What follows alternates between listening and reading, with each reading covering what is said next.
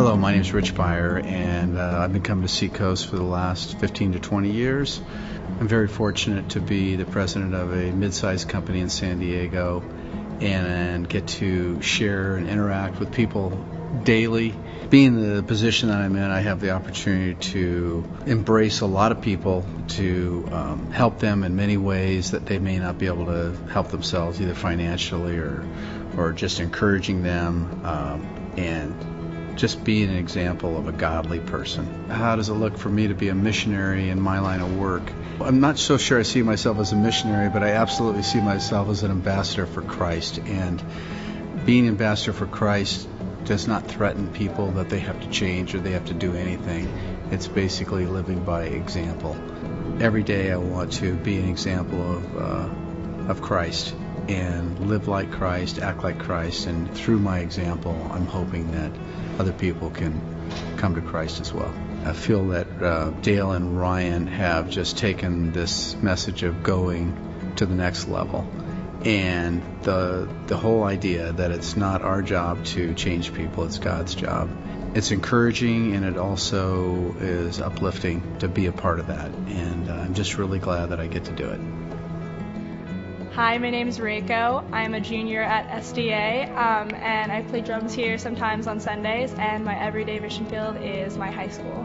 One cool thing about our school is it's all about community. Um, that's why I like going to that school. So over this past year, um, I've been trying to start uh, not a club, but like a movement of what the um, Christian, I guess, should be as far as not just preaching, but being the hands and feet of God as serving our school, loving on each other and like loving on the school and the community, and just being a, a servant to our student body.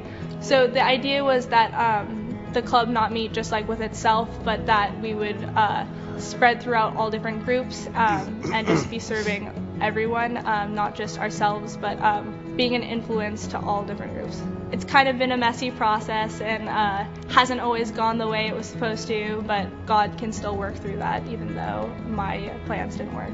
I used to think that I had to go pretty far to or do something really big or radical um, to have a story or have um, a part in, I guess, God's story. But I realized over the past few years that I guess my mission field is the influences and people in my everyday life, whether that's people I see at school or people I see just crossing paths uh, during the day, or my dance team, or my friends and family, um, and that I have an influence on those people. And so every day I'm like being a missionary for Christ.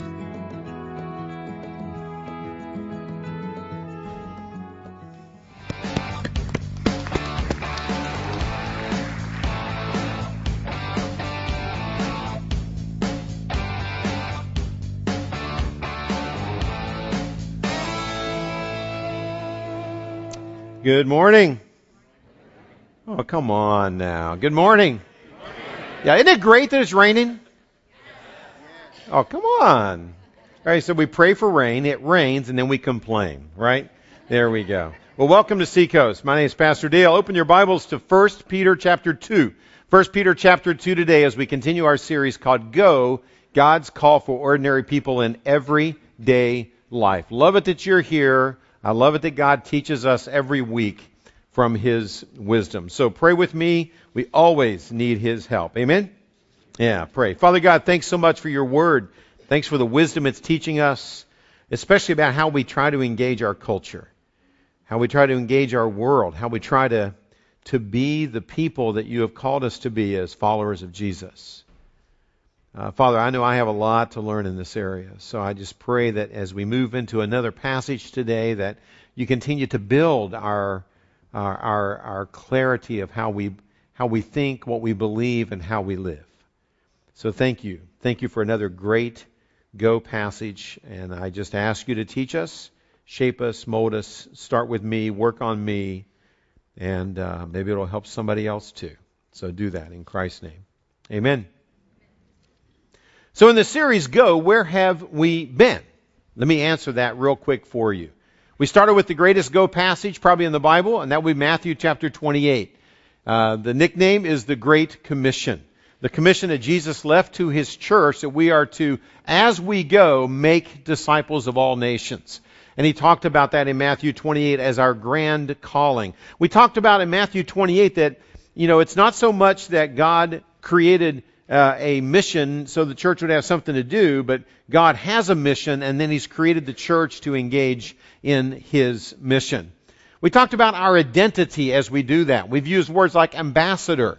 In fact, Rich picked up on that in his story. What those two great stories I loved hearing. Here's a guy who owns a company. Here's a, a, an 11th grade student at SDA, and how they're both going into their world. That's exactly what this series is about. Rich mentioned the idea that we are to be ambassadors. 2 Corinthians 5 says we are to think of ourselves as royal representatives of Jesus Christ from a different kingdom sent to earth as Jesus was sent to earth to represent him, to represent his kingdom, his values, his message.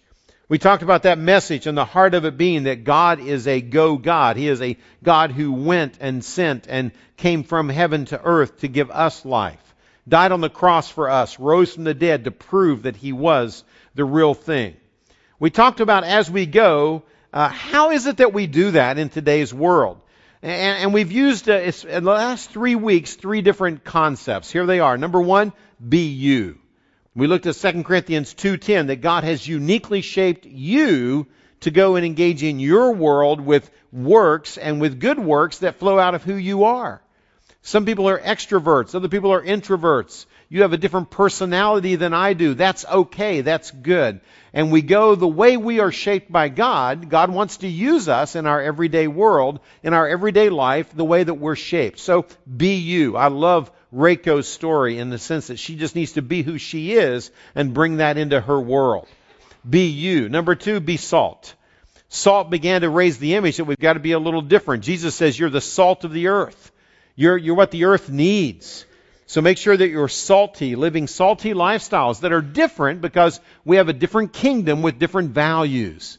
So as we live out the values of the kingdom of God, we are salt and we, and we salt the earth, which means we don't just hang out together as a church, as the people of God, but we've got to get the salt out of the Seacoast shaker and in contact with the world. So we've got to increase not just how we're different, we've got to increase our engagement. Remember, radically different radical engagement. We'll come back to that diagram later.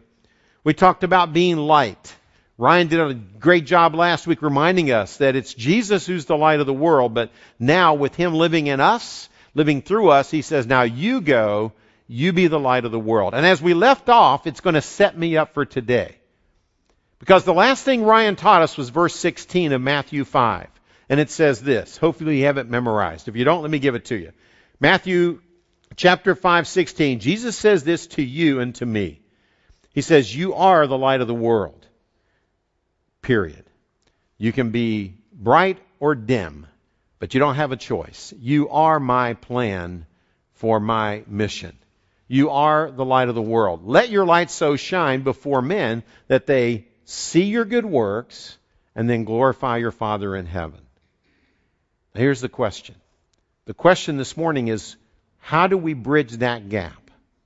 How do we better bridge the gap between people seeing how God is working in our lives, through our lives, how He sees us hopefully be different, love differently.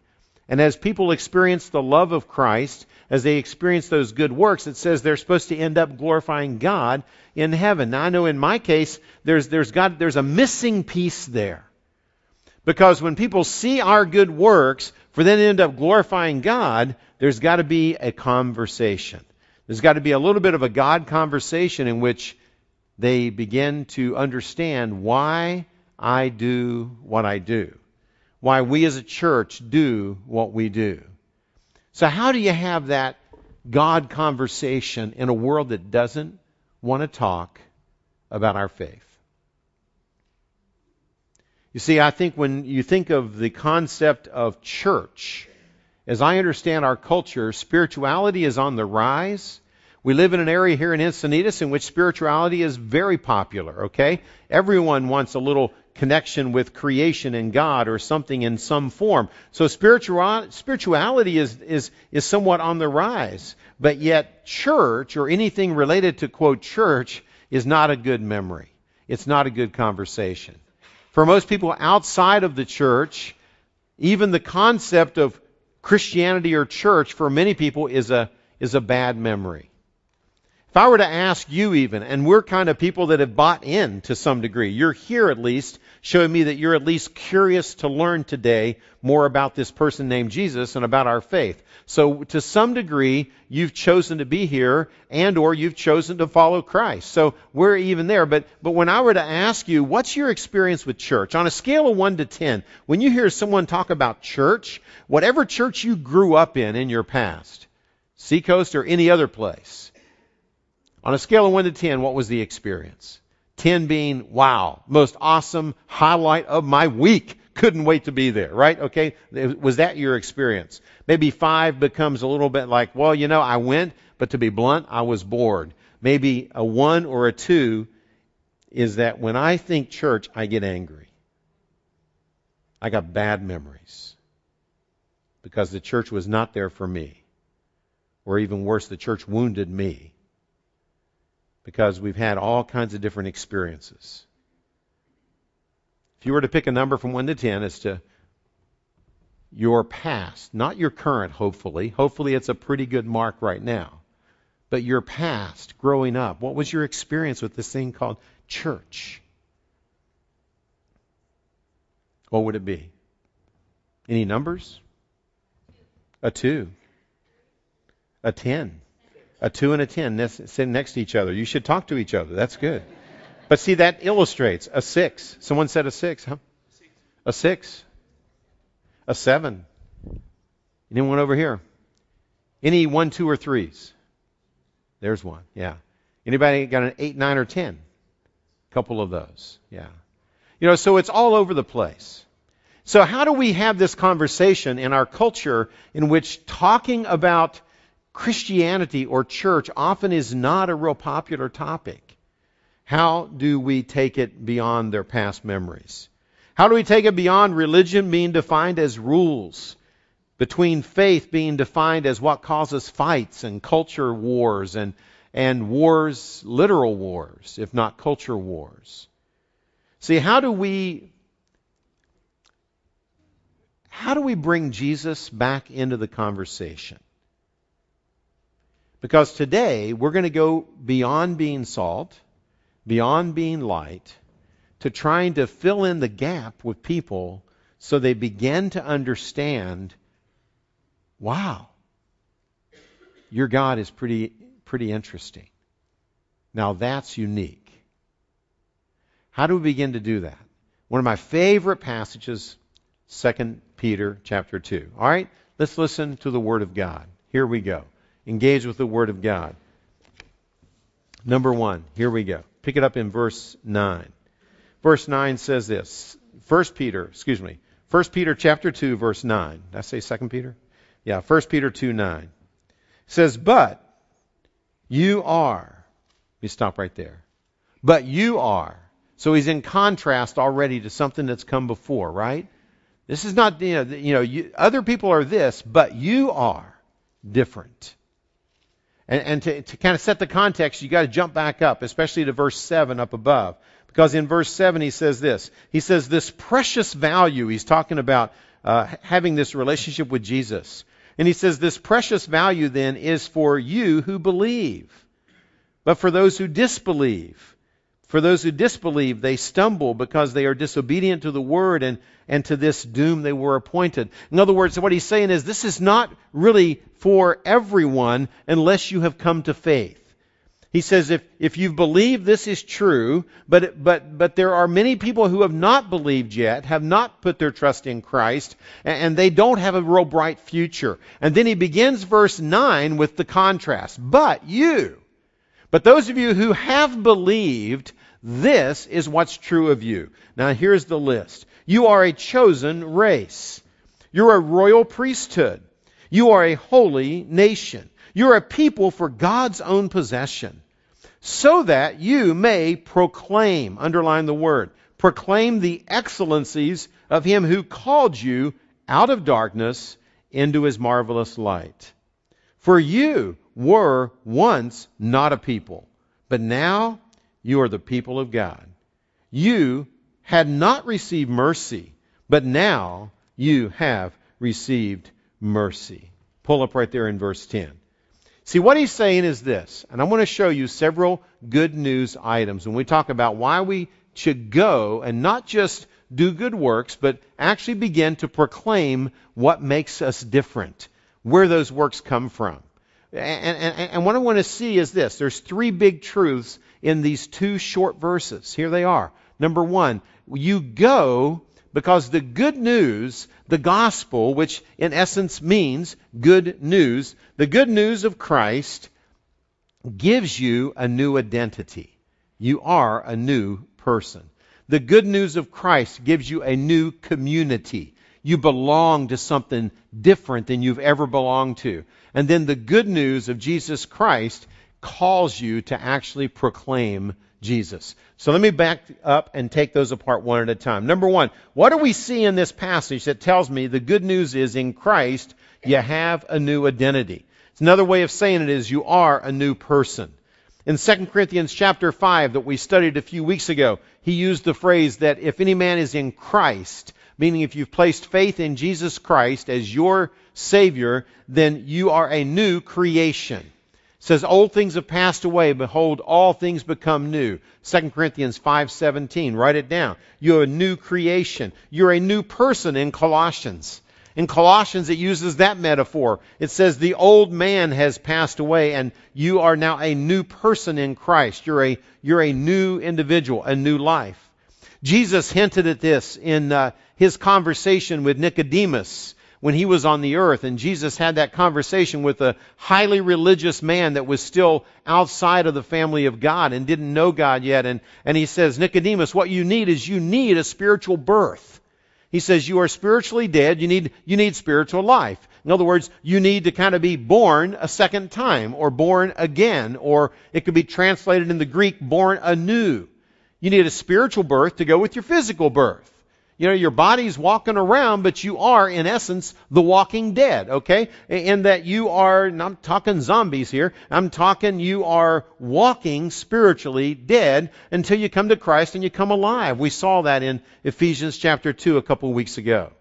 So you are a new creation, a new person. You are born anew, born again. You have a new DNA. You are a new person in Christ. Now, how radically new are you? I just want to highlight the terms out of verses 9 and 10. Here they are. Notice it again. He says, You are a chosen race, a royal priesthood. You are chosen, you are royal, you're a holy nation. The word holy, you're a people for God's possession. You actually belong to God so that you may proclaim the excellencies of Him who called you out of darkness into light. You're now in the light, uh, so that you were once not a people, now you are the people of God. You had not received mercy, now you've received mercy, so you've received mercy. That's a great list. That now, every single day, as a follower of Jesus, when I get out of bed, these things are true of me, not because of my performance, not because of what I do, but because of who I am in Christ. In other words, these are gifts of grace. These are things that become true of me the moment I put my faith in Christ no matter how immature I am in my faith. In other words, another way to say it is, on the very best week of my life, when I'm doing everything that I know God wants me to do, and Becky loves me, and she's happy, because I'm being an incredible husband, an incredible father, grandfather, I'm being a great pastor, I'm reading my Bible, I'm doing, uh, uh, when I'm having a really, really good week, these are true of me. But here's what's really cool when I'm having the worst spiritual week of my life, and I don't want to imagine what that is, but I am perhaps a little ticked off at God and I'm not doing the things I need to do to nurture my soul, and I'm sleeping in on Sunday morning and I'm the pastor. but I know Ryan's speaking, so I can do that. So I'm blowing off church, I'm sleeping in, I'm just and, I, and, and I'm and I'm just angry with God. Maybe I don't like the fact that my grandson got sick a few weeks ago. Remember a couple weeks ago I asked you to pray for Caleb. By the way, he's home and doing much better. But remember I told you two weeks ago, the good news is he has pneumonia. And when, when pneumonia is good news, then the other stuff is a lot worse. Uh, we prayed. uh, he got the other stuff. It went into a very scary uh, syndrome that can even be life threatening. Now, good news is the reason I'm smiling 12 days later, 14 days later, is um, after almost two weeks at Rady's Children's Hospital and a lot of good care and a lot of good prayer uh, that uh, did not spread beyond his mouth and throat and he's still recovering. In fact, his lips got so bad. Here's a funny thing now. Now we can laugh about it. If you talk to him, Caleb, he's age eight, and, and he said, Hey, you know, I, I'm getting new lips. And, and, and he, it's kind of like he lost his lips because he pretty much did. So now he's kind of getting new lips. So he's still recovering. So you can pray for him. But, you know, what if I'm really angry with God? God, I asked you to do this, and you said, Dale, I'm, I'm not going to do that. Dale, I'm going to let him get this disease. Dale, I'm going to let him really suffer. I'm going to let him have the kind of pain that he'll probably, hopefully, never have again in his life. So, you know, life, for whatever reason, I'm having a bad week. And if I'm having a really bad week, I am still a chosen child of God, a royal priest, a holy nation. I am, I am chosen, kingly, royal, holy. I belong to God. I am in the light, not darkness. I am part of the people of God, not outside, but inside. And I receive mercy every day of my life because my sins are forgiven. See, these never change. And the reason I wanted to start the passage here is because I believe if we don't live with that constant awareness of how awesome the gospel is, that it makes me a new person and it secures the love of God and it puts me in the family of God. And, and I, I am all these things, and I'm all these things by grace, not because I earned them. Then I will not get excited about proclaiming anything.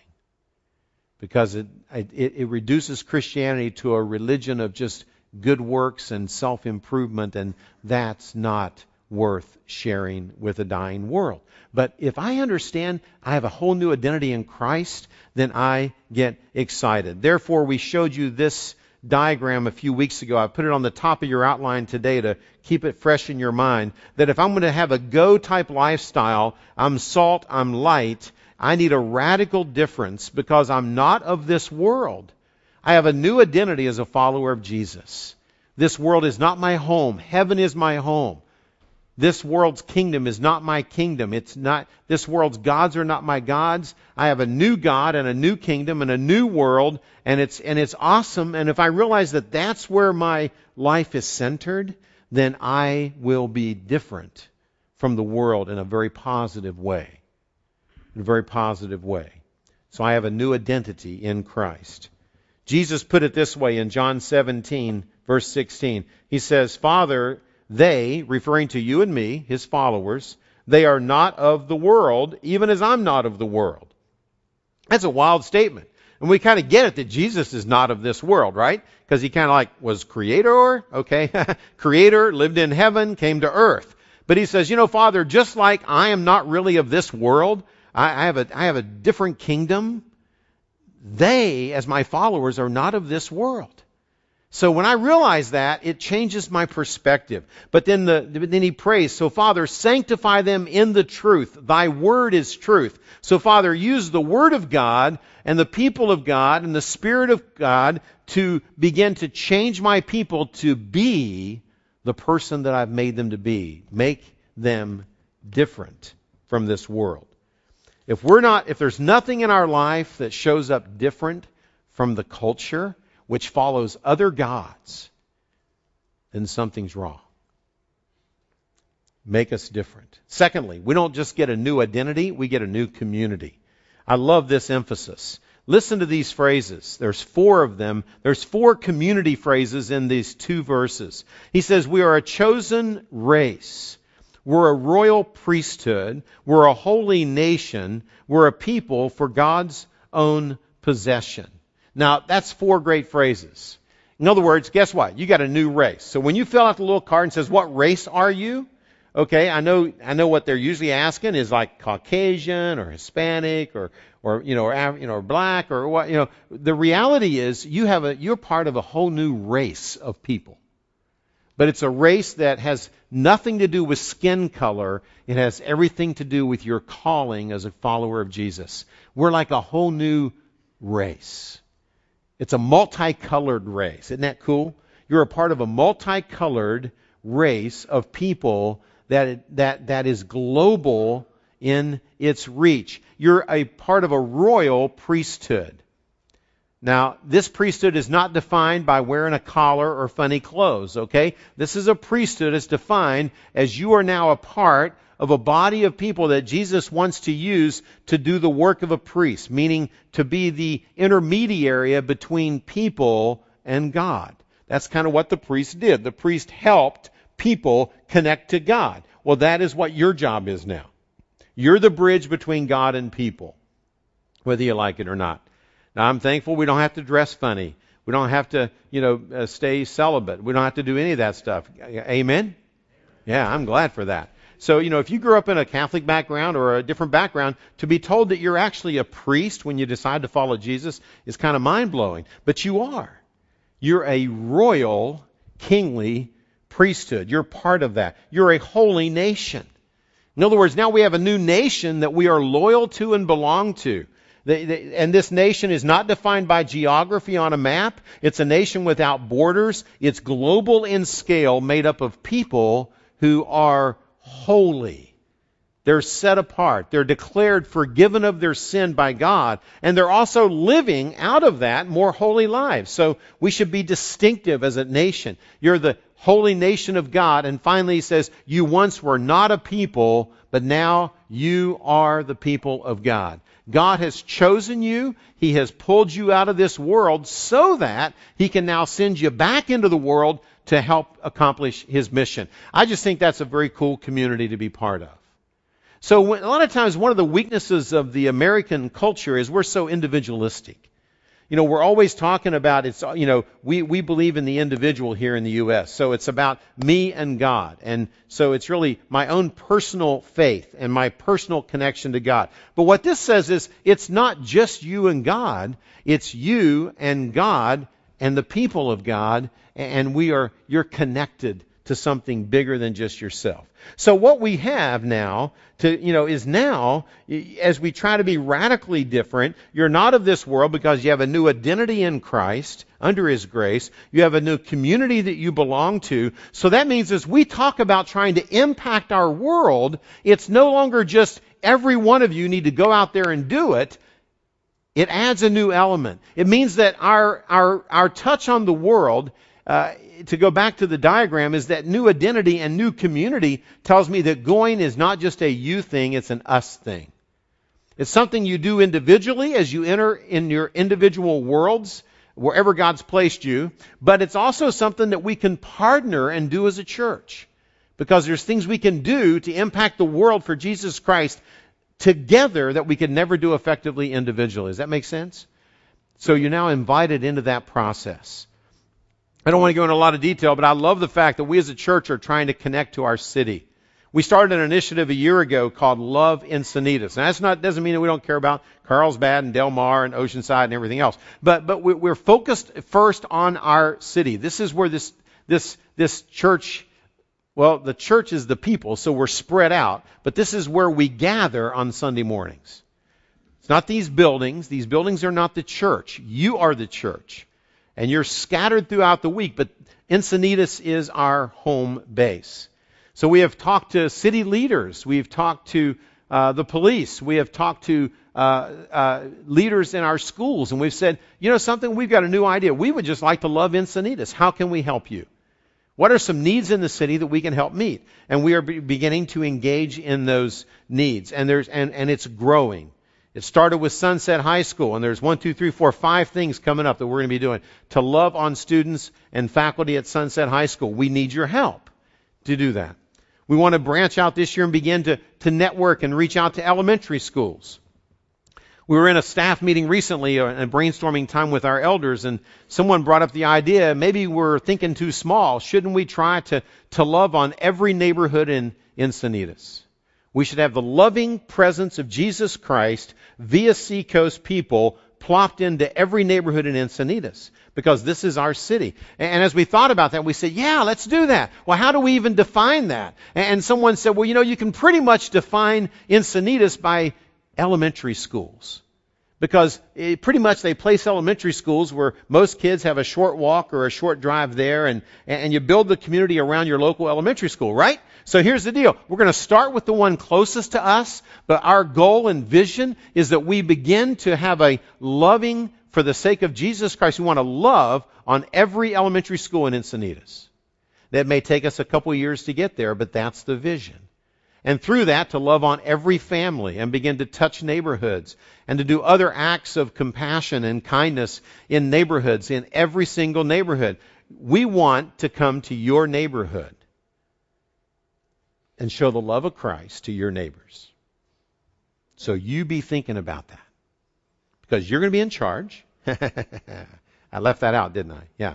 So you're going to be in charge of your neighborhood, but we're going to come and help you. At least that's the goal. That's the goal. So there's uh, there's there's an upcoming uh, uh, work day that we're going to do at Ocean Knoll, for example, the elementary school closest to us. We're organizing uh, tutors for Ocean Knoll. We're doing things to reach out and build, and, and, and other things. We recently reached out to the sheriff's department, Encinitas uh, police force, because we realized back in January that uh, you know police are getting hammered all around the country. This is not a good time to be in law enforcement and you got a lot of good men and women who are trying to serve the community. And, what we did was we uh, put together kind of a love package and, and gave it to every single member of the 67 employees of the Encinitas Police Force. We did that in the name of Seacoast Church just to say, we know that your job is tough and we appreciate you. So this, these are the kinds of things that we want to begin to unleash you as individual Christians, but also this is where this gets cool because we are a community. Now, we can do these things together as well. Some things we can do as individuals, others we can do together. So I really encourage you to not throw this thing away, tuck it away, go home, pray about it, look it over, pick one of these projects, and if you say, you know, I could help with that, then email uh, Pastor Jonathan here at the church. His number's not on there, I don't think, but he'll get it. Email us here at the church or drop it in next week and see where God could use you. What's the goal?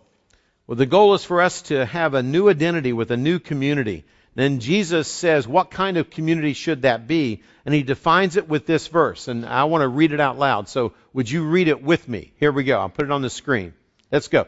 A new commandment I give unto you, even as I have loved you, that you also love one another. By this, all men will know that you are my disciples if you have love for one another. So what Jesus is saying is now we're building this paradigm is we need to wake up every day realizing I got a new identity in Christ.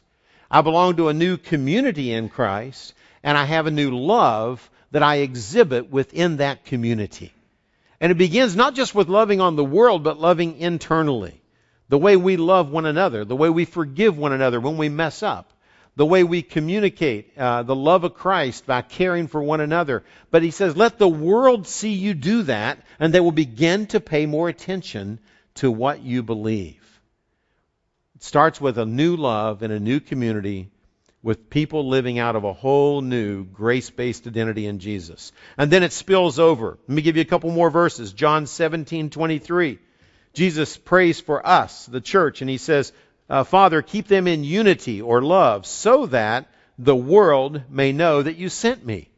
Jesus says the final proof to the world that what we believe is real is often not the fancy arguments for the faith, it's whether or not they see us actually loving one another. And he's talking here not just about within Seacoast, but toward other churches, other followers of Christ which is why we try as a church to network with other churches. You'll never hear us get up and try to bash other churches. We may disagree on minor things, but if we agree on Jesus and the fact that by His grace we have life, then we have enough to agree on to work together and try to seek to be the church in Encinitas, the church in North County, as where God's placed us.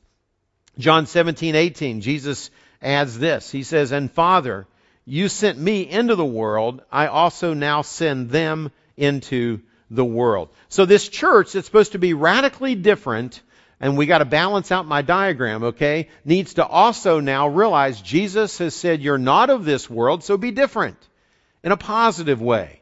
In the way you identify with Christ, live in community, and love one another. But now have a radical engagement with the world. And that leads us to the third step in this thing. That in Christ, we have good news that we can be different. You're a, you have a new identity in Christ, the, the, the good news of His grace. You have a new community in Christ, the good news of being connected to a family, which we call the family of God. But then thirdly, he says, therefore in Christ now, share the excellent news.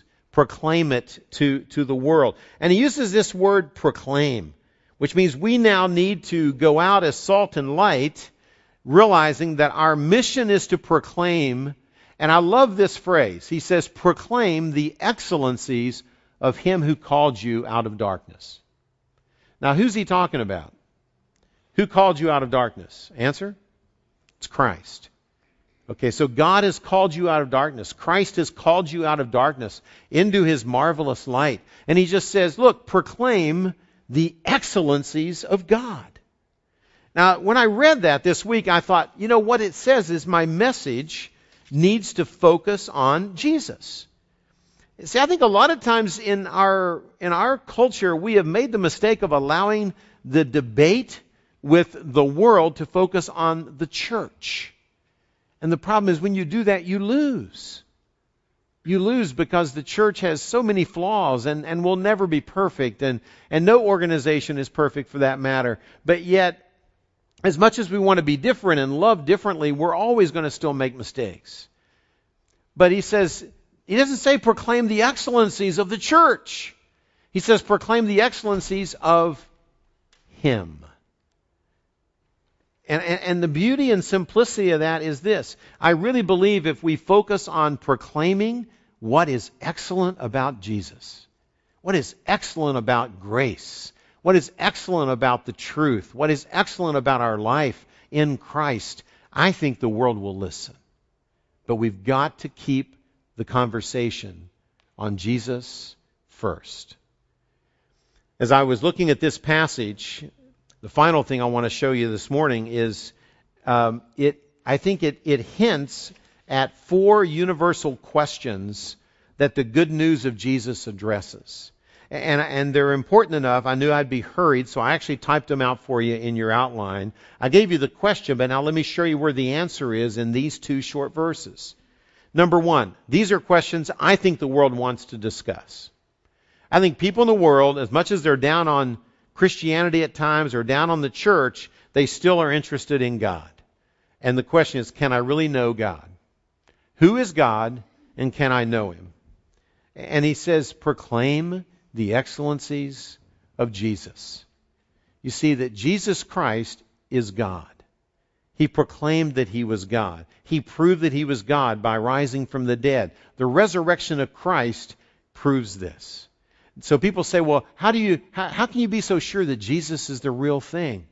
And we just need to be open to talk about the fact that, hey, guess what? I really think I've discovered the truth about God. I love the uh, 1 Corinthians 4 passage that I think Ryan touched on in one of the sermons that says that we are called to be stewards of the mysteries of God. Wow. Just to think that you have been entrusted with the answer to the God question. Who is God and can you know him? And the answer is Jesus Christ came to show us God in the flesh and uh, point to Jesus. And they say, "Well, I don't believe in your Jesus." Say, "Well, you know, that's okay. I love you. That's so, that's all right." But I'm just telling you, for me, when I try to answer the question, uh, "Can I know God and who is God?" Man, Jesus really makes sense. When was the last time you told someone that when it comes to understanding God, that you're excited that you've discovered the truth about God? and stay focused not on the sublines, but the, the main issue, the main, the main thing in terms of Jesus. Secondly, he says, Where is their wisdom for life? I think people want truth. They're looking for a little bit of light. You know, it says we live in darkness, and it says Jesus has called us out of darkness into his marvelous light. I think we live in the marvelous light of truth and the scriptures. And I think that's really cool. So I, I, think a lot of times you're in environments every week where someone begins to complain about life. Someone begins to wish, man, I really wish I, someone could help me understand how to have a good marriage or how to have this or how to have that or, man, I just get so stressed over money or, I mean, you could fill in the blank, right? All these things. And, and are you willing to just say, wow, you know, I've really struggled with that too. And what I'm finding is I found the best place that I go for my truth is the scriptures. I, I, I think that God has actually delivered truth. Wow. So there's some truth out there. Talk about it. Um, last Sunday, I listened to Ryan talk about being light. And on the way home, I get a text message from my wife who's home with a couple sick grandkids. And literally on the way home from church, she says, Can you stop at Albertsons and get some uh, uh, children's uh, Tylenol or something. So, so I'm getting, you know, I'm getting some children's cough stuff and all this. Some, some I got to restock our our medicine cabinet. So, so I'm, I'm doing that. I'm going through the checkout line at Albertsons, and I and I just found myself sandwiched between a man and a woman in front of me and one behind me, and the checkout guy named Alberto. And as we're going through the line, the couple in front of me begin to argue with each other. They begin to get in a pretty heated argument, and it's over a very important issue. It's over he's going home to make his recipe of chili. He has two cans of beans, and she's convinced it's not enough. And she says, I don't think you can make your chili with two cans of beans. You need to go get another can of beans. Now, this is a very important issue and he's kind of a, you know something, it's my recipe. And they're going at it. And I'm, I'm just kind of listening. I'm just kind of standing there with my children's Tylenol. And, um, and all of a sudden he says, all right, you have it your way. So he walks off to get another can of beans, which was a wise move for most men. as soon as he gets out of earshot, she looks at me and she says, you know, I don't care if he gets mad or not because I don't have to worry about it anymore because we're not even married. And that so if he doesn't like it, he can leave. I said, oh, okay. and um, and she says, you know, she says I tried marriage twice and it was bad both times and we've been living together for a couple years, you know, but you know something, I'm just done with marriage. And about that time, he shows with his, up with his beans and he says, you know something, I've been married twice and I'm done with marriage. And then Alberto, the checkout guy, chimes in and he says, I've been married twice and I'll never do it again. So I'm, I'm surrounded, okay?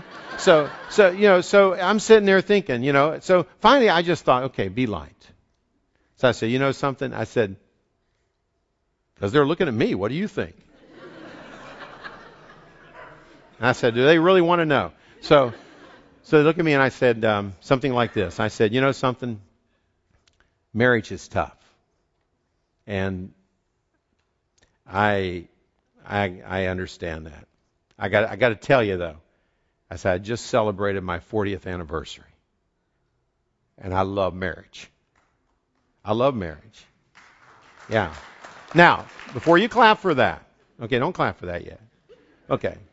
I said, you know, I said, but you know something, it's tough. And I said, I, I, I get, I get your frustration because you've had some painful deals. But I just, I, I got to vote up on marriage. And, um, and then I said something like this. I, I said, I think the thing that made a difference for me was very, very young in life, before I was ever married.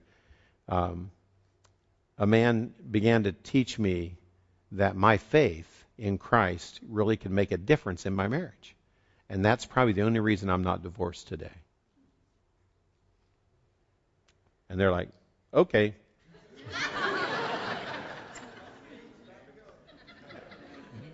but you know, they didn't get offended by that. In fact, the gal actually said, you know, that's interesting. And I told him, actually, I said, I actually wrote a book on marriage. I said, I, I got, I got to come clean, okay? And and she said, really? What's the title of the book? So I gave her the title of the book. I said, you can go on Amazon and buy it. And she said, I will. And I said, let me tell you something else. If you if you want to talk further about this this whole marriage thing, I said I, I work at a church down the road uh, called Seacoast, and it's one of the things that we care about is trying to help people have what is incredibly hard to do: help people have good marriages. So if you ever want some help, it's free of charge. Just you know, look me up, and that's where you can find me. And she said, I got to go make chili. so they were out the door. So you know, but well, you know, here's the deal when someone starts cri- you know, griping about marriage and blah, blah, blah, do you have some hope to offer them? So you've been called out of darkness into the light. Share a little bit of light. Do it with humility. Do it with gentleness. Do it with empathy. Don't do it in a judgmental, I'm better than you tone. They don't need that.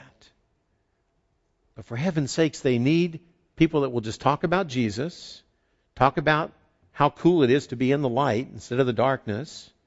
Talk about how cool it is to have mercy and forgiveness whenever you wonder about your guilt.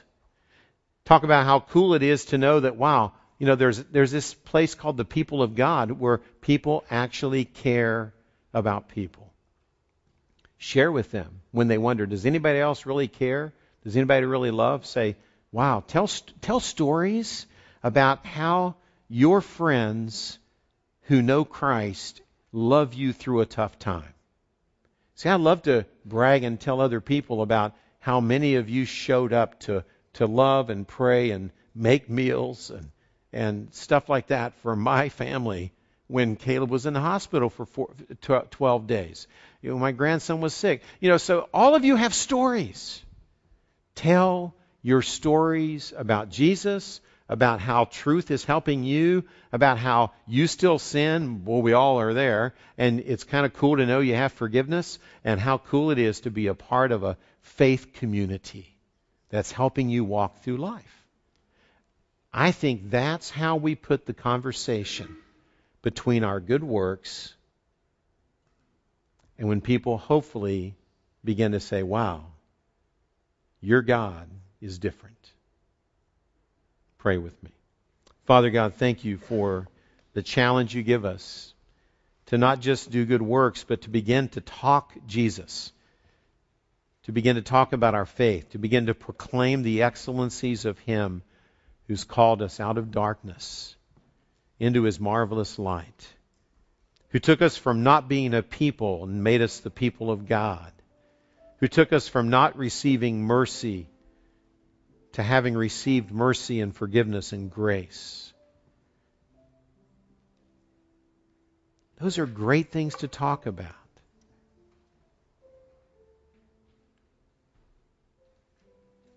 Give us the courage. In Jesus' name. Amen.